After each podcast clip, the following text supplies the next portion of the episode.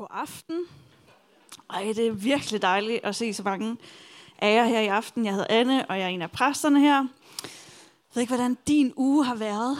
Øh, min har egentlig været sådan ret kontrastfyldt. Jeg synes, der er sket mange skøre ting, øh, eller gode ting. Øh, I lørdags fik jeg lov at vi et dejligt par her fra kirken, og så øh, har jeg været i IKEA, så har jeg været i København, så har jeg øh, hørt og læst øh, en masse om Ukraine, og der var det her show i går, og ja, øh, det er meget kontrastfyldt. Der var også en velkomstmiddag, det var sindssygt hyggeligt og dejligt, og jeg synes egentlig, at der er sådan, så er vi blevet lidt syge hjemme hos os.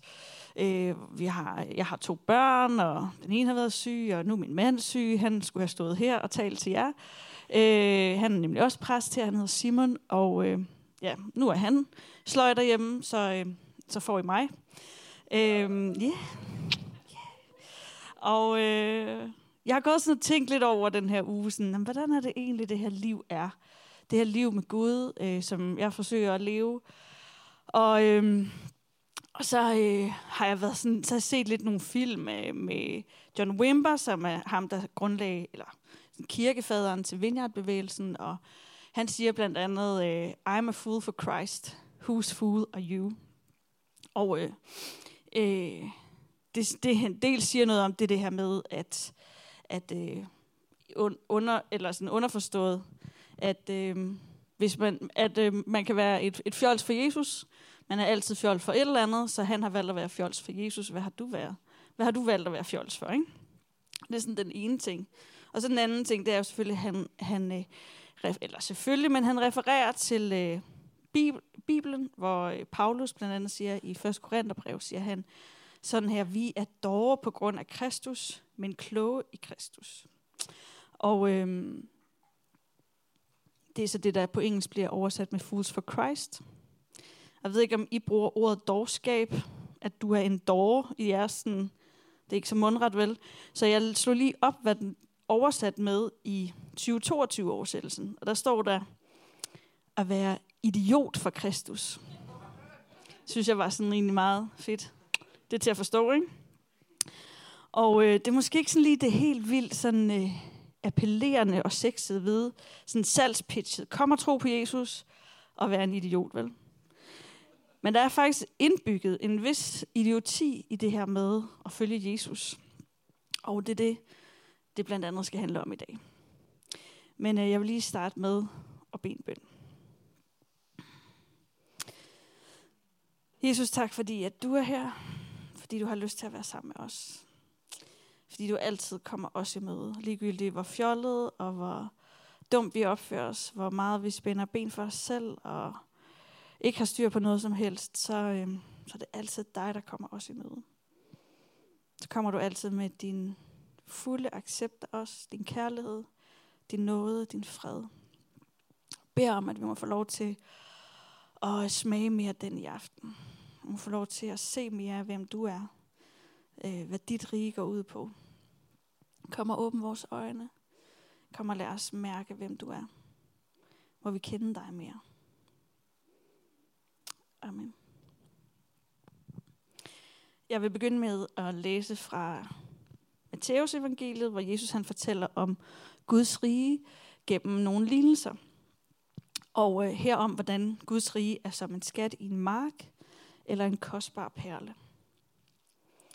Jesus fortsatte. Med Guds rige er det som med en skat, der lå skjult i en mark. En mand fandt skatten og blev så glad, at han straks dækkede den til igen og solgte alt, hvad han ejede, for at kunne købe denne mark. Med Guds rige er det som en opkøber, der søgte efter ægte perler. En dag stod han over for en uhyre kostbar kærle, perle, og han solgte alt, hvad han ejede, for at købe den. Begge de her to personer finder noget utroligt værdifuldt.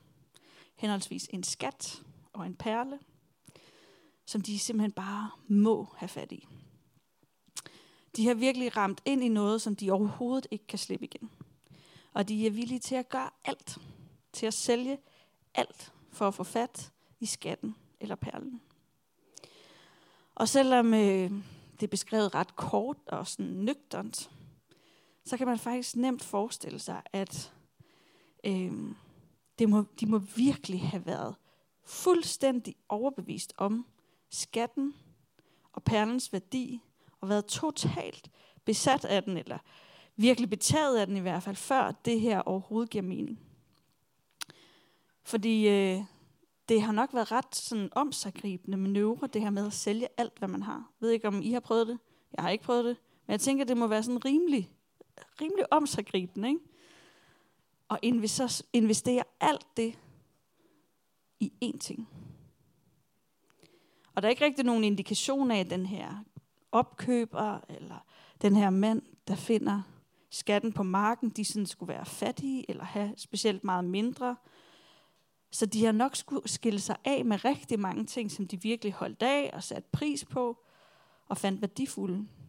Og alligevel, så er de villige til at gøre det. Overgive det hele for én ting. Og hvis man nu forestiller sig, at man kiggede på de her to personer udefra, uden at fatte, at skatten eller perlen skulle være specielt kostbar, eller vurdere, at den havde særlig meget værdi, måske at den var fake eller lavet af plastik, så ville det have set usandsynligt dumt ud, ikke? som i virkelig dumt. Det vil være sådan lidt at være vidne til et sådan mega skam, ikke? eller bare sådan plain idioti. Rimelig dumt at sælge alt, hvad man ejer, for at købe en perle af plastik. Ikke? Hvis nu en, man kendte, gjorde det her, ikke? så ville man ikke rigtig vide, om man skulle grine eller græde, hvis man var vidne til nogen, der købte, altså sådan, solgte alt for at købe en plastikdims. Det vil være sådan en fuldstændig forarvelig måde at bruge sine penge på. Og lige her er det, at det hænger meget godt sammen med det her med at være fool for Christ. Idiot for Kristus. For faktum er, at træder man ind i Guds rige, så vil det faktisk se fuldstændig latterligt ud for andre, som ikke har smagt eller mærket eller forstået værdien af det rige. Det ser fuldstændig komplet latterligt ud udefra. Altså opkøberen og manden der, der køber marken, de har ikke været i tvivl, vel? De har nok aldrig følt sig rigere, selvom det har kostet dem alt. Men det rokker stadigvæk ikke ved, at har man ikke smagt værdien af Guds rige, så man kun blive forarvet over at kigge på det der. Mennesker, der overgiver sig til Guds rige, det er simpelthen forarveligt. Og sådan har det faktisk altid været. Fra før Jesus overhovedet satte sine fødder på jorden, så blev det profeteret følgende om Jesus i de kendte ord fra Isaias 53. Foragtet og opgivet af mennesker. En lidelsernes mand, kendt med sygdom. En, man skjuler ansigtet for. Foragtet. Vi regnede ham ikke for noget. Alt det Jesus han foretog sig her på jorden, det liv han levede, det han sagde, det han lærte folk, og det rige, som han demonstrerede, det blev latterliggjort og spottet. Han blev foragtet så meget, at de endte med at slå ham ihjel. Det kostede ham faktisk alt. Og går vi efter ham, vil vi følge efter ham, og vil vi leve et liv i hengivenhed, i efterfølgelse af ham, så er det fuldstændig givet, at det faktisk vil se super mærkeligt ud. Det ser mærkeligt ud. Vores valg vil ikke give mening, men vil tværtimod faktisk vække forarvelse og blive latterliggjort. At jeg blev præst, det øh, synes, synes ret, de, øh, de langt de fleste af mine venner var virkelig mærkeligt. Det lå ikke lige i kortene, kan jeg afsløre. Og allerede den gang, hvor øh, jeg ligesom fik et møde med Gud igen for omkring 20 år siden, der skete der en masse ting i mit liv. Det forandrede sig rigtig meget hen over tid. Mine relationer, mine prioriteringer blev anderledes.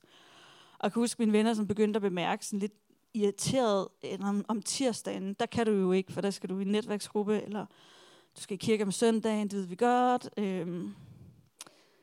Men de synes også bare, at det var mærkeligt, ikke? at jeg brugte aften efter aften med at snakke om Jesus, be, øh, blive bedt for, øh, synge til Gud, tale om Jesus. Det var bare sært. Mærkeligt. Og det gav slet ikke mening. For mine kollegaer, mine venner, min chef, dengang jeg pludselig fandt på at bombe min ellers meget okay, godt kørende karriere fuldstændig i smadder, da jeg tog til Aarhus for at blive præst her i en totalt ikke eksisterende kirke. Altså for slet ikke at tale om, at både mig og Simon kastede en fed øh, lejlighed på Christianshavn, nogle gode jobs med god løn, sikker løn, øh, pensionsopsparing og sådan noget. Opsparing kastede vi over bord.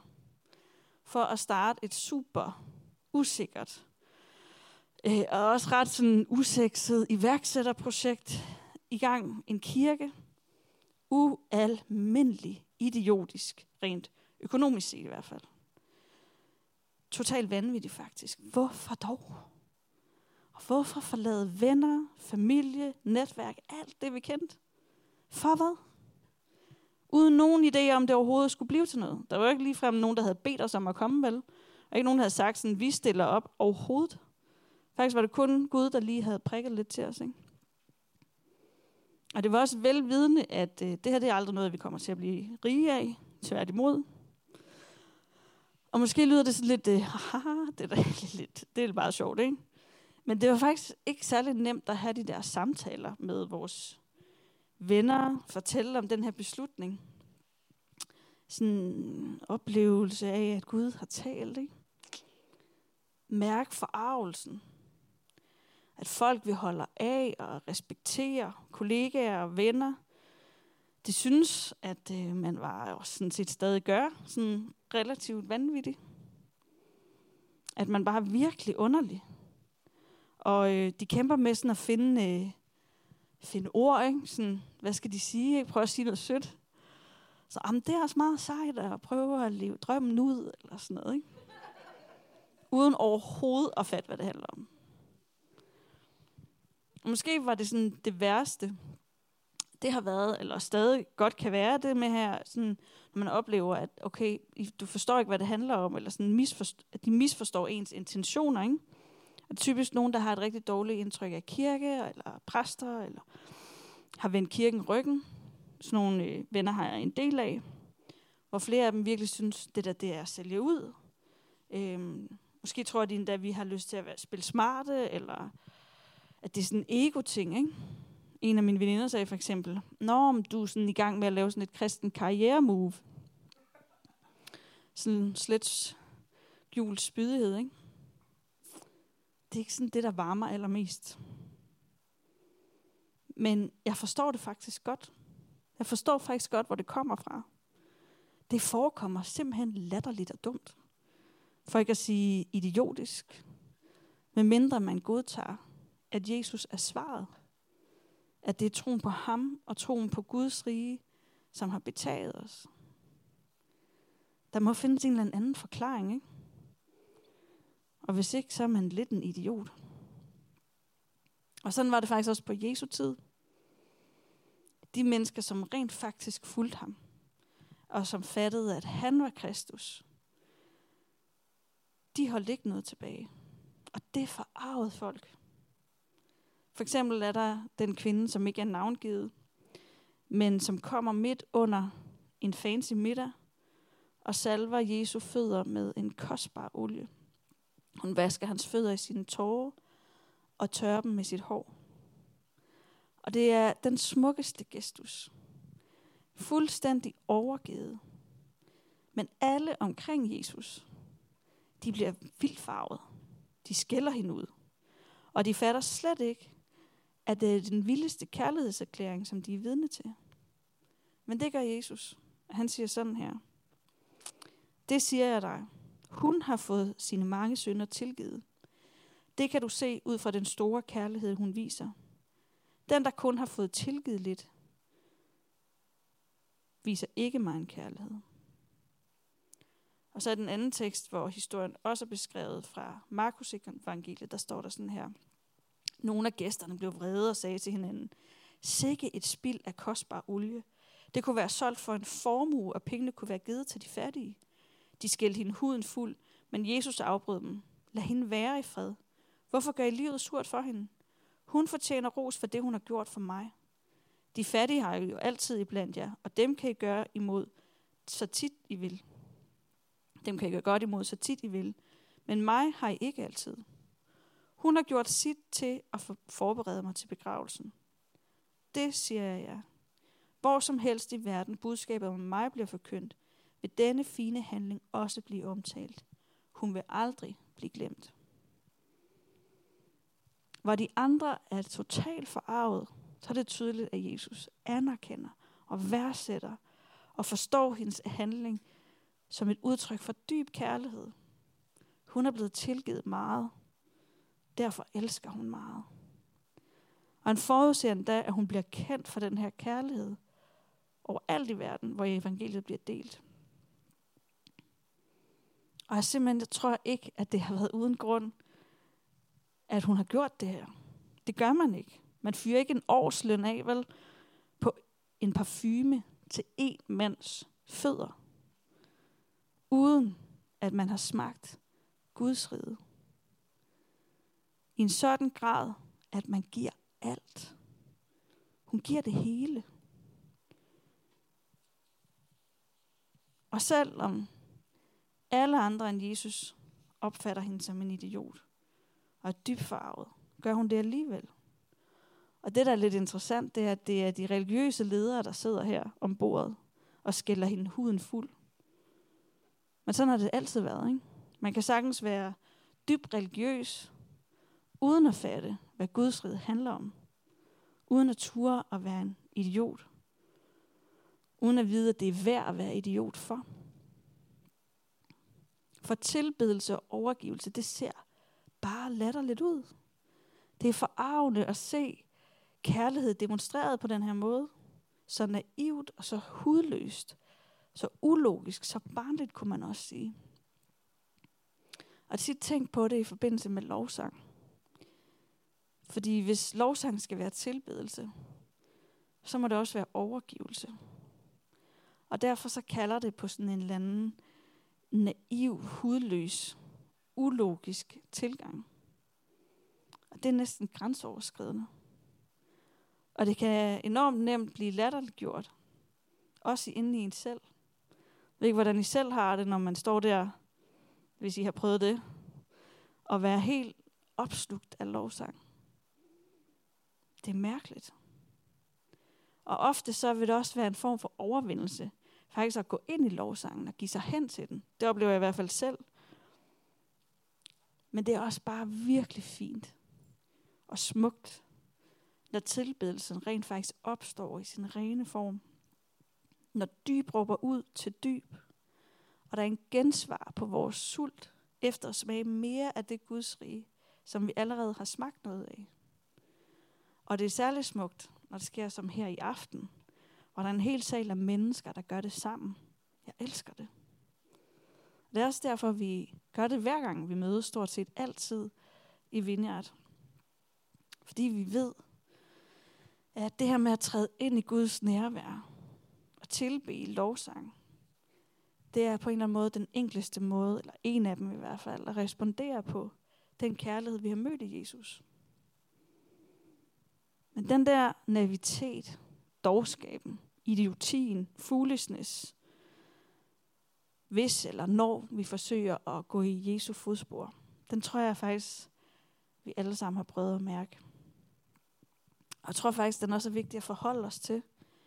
For hvis vi ikke gør det, hvis vi ikke forholder os til, at verden finder os relativt latterlige, fordi de slet ikke forstår Guds rige, og hvilken skat vi er i besiddelse af. Hvis vi ikke forholder os til det, så holder vi bare alt for nemt skatten for os selv. Så får de ikke del i den. Og oplever i hvert fald selv, at jeg nemt sådan kan øh, sådan, når jeg møder mennesker omkring mig, også hos mine venner og familie, som ikke har forstået det her med, hvad Guds rige går ud på, at hvis jeg sådan mærker, at øh, de, de er ikke lige inde i det her sådan, halløj, ikke? De, men jeg zoomer, at de synes, det er lidt, det er lidt weird, det her, ikke? Så tænker jeg, ah, det er nok heller ikke noget for dem. Øhm, det ser da også super mærkeligt ud, det der med at tilbe, ikke? Jeg har heller ikke lyst til at stoppe noget ned i halsen på dem. Og det er nok også relativt usandsynligt, at, at de skulle have lyst til at fordele den her skat. Ikke? Det tror jeg ikke rigtigt. Kender I det? Og jeg kan egentlig også blive ret skeptisk på andres vegne. Ret nemt. Eller lige frem med sådan helt overse eller underkende hele grupper, hvor jeg tænker bevidst eller ubevidst, at skatten er nok ikke noget for dem. Vi kan nemt underkende, at de gode nyheder er for alle. At Gud længes efter at bringe sine gode nyheder til alle. Også uanset om jeg lige kan se det for mig eller ej. Jeg tror også, alle der er sådan to typer, som jeg har den tendens til at underkende, skulle være interesseret i et liv med Gud. Den ene gruppe, det er sådan en, hvor jeg sådan tænker, at de er, simpelthen, de er simpelthen for langt væk fra en eller anden sådan kristen livsstil. Hvad det nu end er for en størrelse, til at Gud kunne være relevant for dem. Ikke?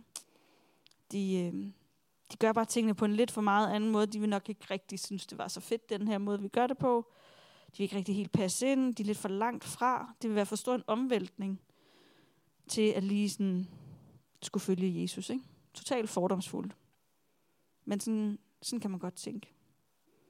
Og en anden type, det er der, hvor vi vurderer sådan, om dem kører det egentlig meget godt for. De har der gang i, de er sådan succesfulde mennesker, flotte, godt job, tjener gode penge. De har det fint. De mangler ikke rigtig noget, vel? Svært at få øje på, at øh, de skulle have brug for Gud. Jeg tænker, de er nok fint lykkelige uden, ikke? Og i begge tilfælde, så er det så nemt, snublende nemt at lade være med at dele de gode nyheder, underkende, at de kunne være åndeligt søgende, at de ville være nogen, der på et tidspunkt kunne have lyst til at sælge alt, hvis de opdagede den her skat på marken. Og det står i virkeligheden i vejen. Det er vores tro, eller mangel på samme, på at livet med Jesus kan forvandle fuldstændig alting. Ligegyldigt hvem man er, og hvordan ens liv ser ud. Hvis vi ikke har forstået, at livet med ham først og fremmest heller ikke handler om at blive lykkelig, men at det er meget mere end det, ikke? Så ved vi slet ikke, hvorfor at de skulle have lyst til at følge Jesus, når det er folk, som i forvejen virker lykkelige. Og i begge tilfælde, så overvejer vi slet ikke at begynde med at dele de gode nyheder. Dele ud af skatten. Og øh, har man det sådan, så øh, ender man der. Så tror jeg, man i grunden i virkeligheden bør spørge sig selv. Tror vi på, at Jesus er den vildeste gave? At relationen med Jesus er vigtigere og bedre og mere berigende end noget som helst, den her verden overhovedet kan tilbyde. Meningen med livet selv. En relation, der har forvandlet os grundlæggende. Tror vi på det? Har vi selv smagt det? Ellers skulle man måske starte der. Det er kun lige akkurat fem og et halvt år siden, at Simon og jeg sagde vores jobs op og flyttede til Aarhus for at plante en kirke her, fordi vi begge to havde haft en uge, hvor vi havde oplevet, at øh, Gud talte til os hver for sig, og så sad vi sådan fredag aften derhjemme og var sådan, øh, jeg tror Gud har sagt noget, jeg tror også Gud har sagt noget, nå, jeg tror Gud har sagt, at vi skal flytte til Aarhus og plante en kirke. Og det havde den anden også oplevet. Og så var man sådan uh, det var godt nok rimelig mærkeligt. Øh, vi kendte ikke nogen i Aarhus. Og, sådan, og noget af det første, vi overhovedet snakkede om, det var, jamen, er der ikke gode kirker i Aarhus i forvejen? Er der ikke sådan, er Aarhus ikke bare sådan en rigtig god, dejlig by med gode mennesker? Hvorfor lige Aarhus, Gud? Og faktum er, at der er rigtig gode kirker i den her by. Og der er rigtig gode mennesker lige her i Smilets by. Kig på os selv. I ser rigtig godt ud heroppe fra i hvert fald.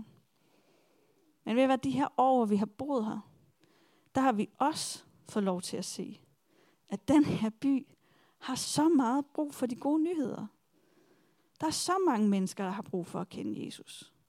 Ikke fordi deres liv er elendige. Det er der også nogen, der har virkelig nogle elendige liv. Det, det er der skam også her i Smilets by. Men fordi livet med Jesus er helt en anderledes, uden sammenligning. Mening med livet. Han har en plads til dig og til mig. En plan for os, en plan for den her verden, som vi kan tage del i. Så hvem er jeg til at underkende? Hvem Gud vil give del i den her skat?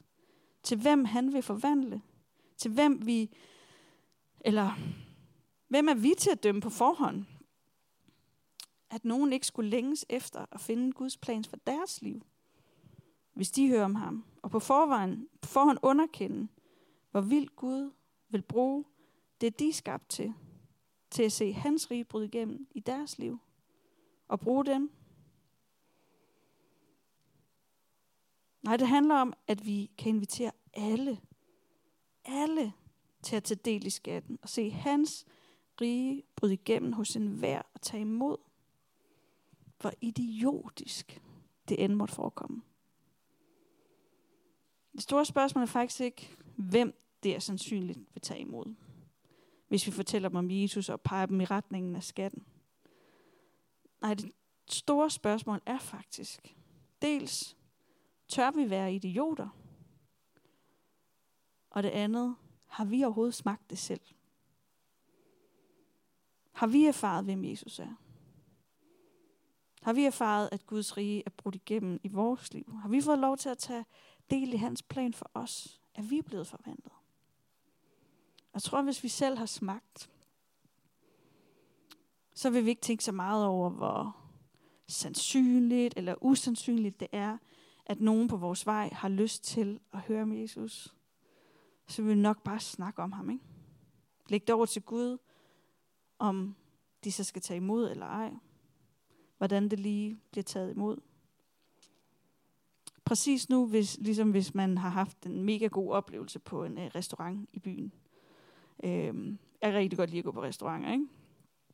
Øh, det bliver ikke altid til så meget, når man har små børn, men det her med at være et sted, hvor der bare er sindssygt god betjening, og hvor maden bare er lavet på sådan en måde, hvor man bare tænker, what, hvordan, det er jo kunst eller et eller andet, ikke? Smager sindssygt godt. Hvis man har været på sådan et sted, hvor der bare har været den bedste vin, den bedste betjening, det har bare smagt fuldstændig vanvittigt, ikke? Formidabel oplevelse. Vi må så ikke være sådan en, der bare gik ud og fortalte alle sine venner om det. Sådan når samtalen faldt på mad, så man bare begyndte at ævle løs, ikke? Og ej, nu skal vi høre, gå i selvsving om detaljerne. Det, det smagte bare så helt vildt og var så godt, ikke? Der er ikke ligesom nogen, der sådan har skulle presse os til at sige det så vel. Presse os med dårlig øh, sådan, samvittighed til at anbefale den her restaurant. Tror jeg ikke, vi egentlig ville stå eller være, være udsat for. Og prøv at tænke, hvis der nu var sådan tjener, når vi havde afsluttet det her fede besøg, som lige sagde, nu, øh, nu kommer jeg lige her med sådan en TripAdvisor, så øh, giver lige fuld stjerner, ikke? Punk, begynder punk og sådan, nu fortæller jeg det her til jeres venner, ikke? Kom så, og gør det, tag dig sammen. Og faktisk har jeg lige sådan 10 punkter, du lige kan fremhæve om den her restaurant. Det siger du lige til dine venner, ikke? Pitch. Det er vildt mærkeligt. Øhm, sådan lidt ligesom at være i Italien. Men, nej. Men øhm, det er ikke lige det der, sådan, vi fulde sit restaurantbesøg, vel? Sådan nogen, der bare står og punker ind med det der. Jeg ved ikke, hvad I tænker.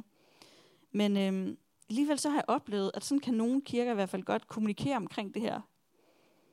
At øh, vi skal være vidne for Jesus. Jeg har i hvert fald prøvet at opleve det her med at få at vide, at jeg skulle virkelig anbefale Guds rige til nogle andre. Og her er der 10 punkter, ikke? Gjort det til sådan en pitch, eller sådan, som jeg skulle lære. Det er seriøst mærkeligt. Og det er også ret ærgerligt, hvis vi får den tilgang til at dele de gode nyheder. Næsten som om vi er bange for, at det ikke rigtig holder i virkeligheden. Ikke? Som om, at vi bliver nødt til at finde på et eller andet smart at sige, for at ligesom få det til at glide ned. Og måske er det nogle gange problemet, ikke? Hvis vi tror, at det er noget, vi skal få til at glide ned. Jeg tror egentlig, det er så fordi, at vi mangler at smage, sådan virkelig smage at Gud er god, og hvor godt hans rige er, så behøver vi slet ikke det der. Og hvis du nu har det sådan, at du tænker, ej, jeg mangler at smage det der, så er der faktisk gode nyheder til dig. For det fantastiske er, at den her restaurant, den er åben 24-7, hele året rundt. Og hvis du er i tvivl om det er godt, om du har smagt det ordentligt, så kom ind og spis. Det er gratis. Og har du smagt og erfaret, at livet med Gud er uden sammenligning, så inviter andre med på den her restaurant. Gå med dem. Tilbyd at gå med dem. Del skatten med dem. Jeg tror ikke, at vi skal være så bange for at gå på opdagelse i det her med, hvordan smager det egentlig, det her liv med Gud? Hvordan oplever jeg den her skat? Hvorfor tror jeg, den er ægte? Hvordan synes jeg, at Guds rige smager? Hvordan er evangeliet gode nyheder for os i dag? Hvad vil Jesus med mig i dag? Hvordan er han mit håb? Midt i alt muligt, der er håbløst. Hvordan møder han mig, når livet gør ondt? Hvordan er han min glæde? Hvordan ser jeg hans rige bryde igennem i min hverdag? Hvor er han i gang i min by? Hvad drømmer han om for Aarhus? Hvad inviterer han med på? Hvad for et eventyr er der for os lige her i Aarhus? Lad os sammen smage og vide, at han er god. Og invitere andre til at smage livet med ham.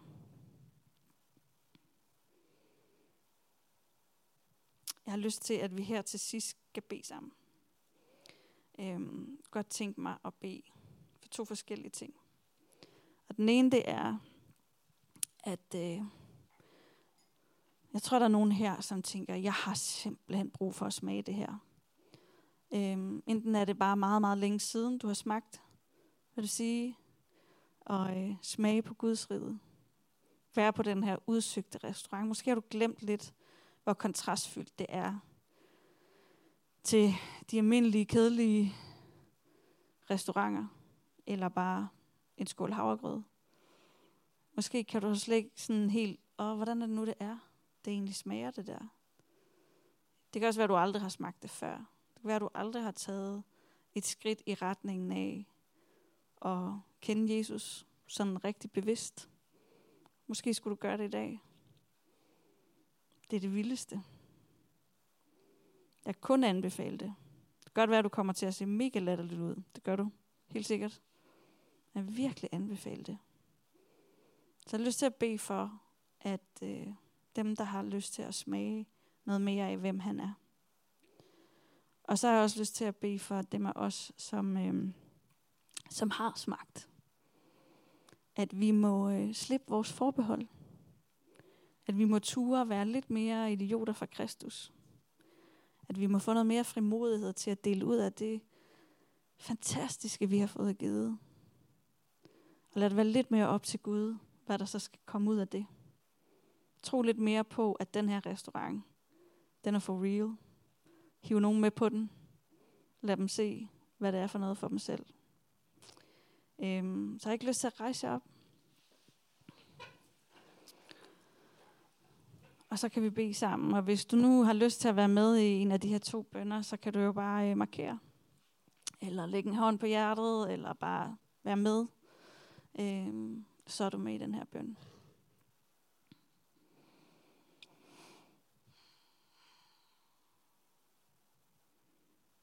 Mm, Jesus, øh, tak fordi du er her. Og fordi at øh, du altid kommer også med, fordi du gav dig selv for os. For at vi kunne have fællesskab med dig, for at vi kunne fordele dit rige. Bare gerne bede for dem her, som er sultne efter mere af dig. Som er sultne efter at starte en rejse med dig, eller begynde den igen. Til at smage, hvem du er. Til at smage, hvad dit rige er for noget. Hvad det går ud på. Smag, at du er god. Bær om, at du må komme og stille den sult og køre den endnu større. Hvor paradoxalt det end er, men at det her med at få lov til at komme ind hos dig, dit bord, du dækker. Smag af det liv, som du giver. Kom og giv os mere af det. Kom og fyld os. Kom og fyld os og lad os flyde over af dig. Kom og giv os en sult og en smag på livet med dig. Og særligt for dem, der har en oplevelse af at have været lang tid væk fra dig. Det er lang tid siden, de har smagt, hvem du er. Hvad du har til dem. For jeg beder sådan om, at de må virkelig opleve, at, øh, at du har på ingen måde glemt dem. Du er på ingen måde væk. Du har været der hele tiden. Du venter bare på. Du siger, hey, her er jeg. Jeg er villig til at være, være lidt fjollet, se fjollet ud. Jeg har lyst til at smage, hvad det er, du har at give igen. Vil du velsigne den rejse? Og så beder jeg dig for dem af os, som har brug for at slippe vores kategorier, som har brug for at få nedbrudt vores idéer om, hvem der ligesom kan være interesseret i dit rige, og hvem du er på forhånd. Hjælp os til bare at kaste de der kategorier ud og have din kategori, som bare er øh, en længsel efter at møde mennesker med din kærlighed, med din fred, med din glæde. Og må vi, øh, må vi få lyst til bare at fortælle om den her øh, relation, vi har med dig. Og øh, ikke være så forbeholden, og ikke være så bange for at ligne idioter. Du give os mod, du give os ord, Vil du give os anledninger. Øhm. Ja. Amen.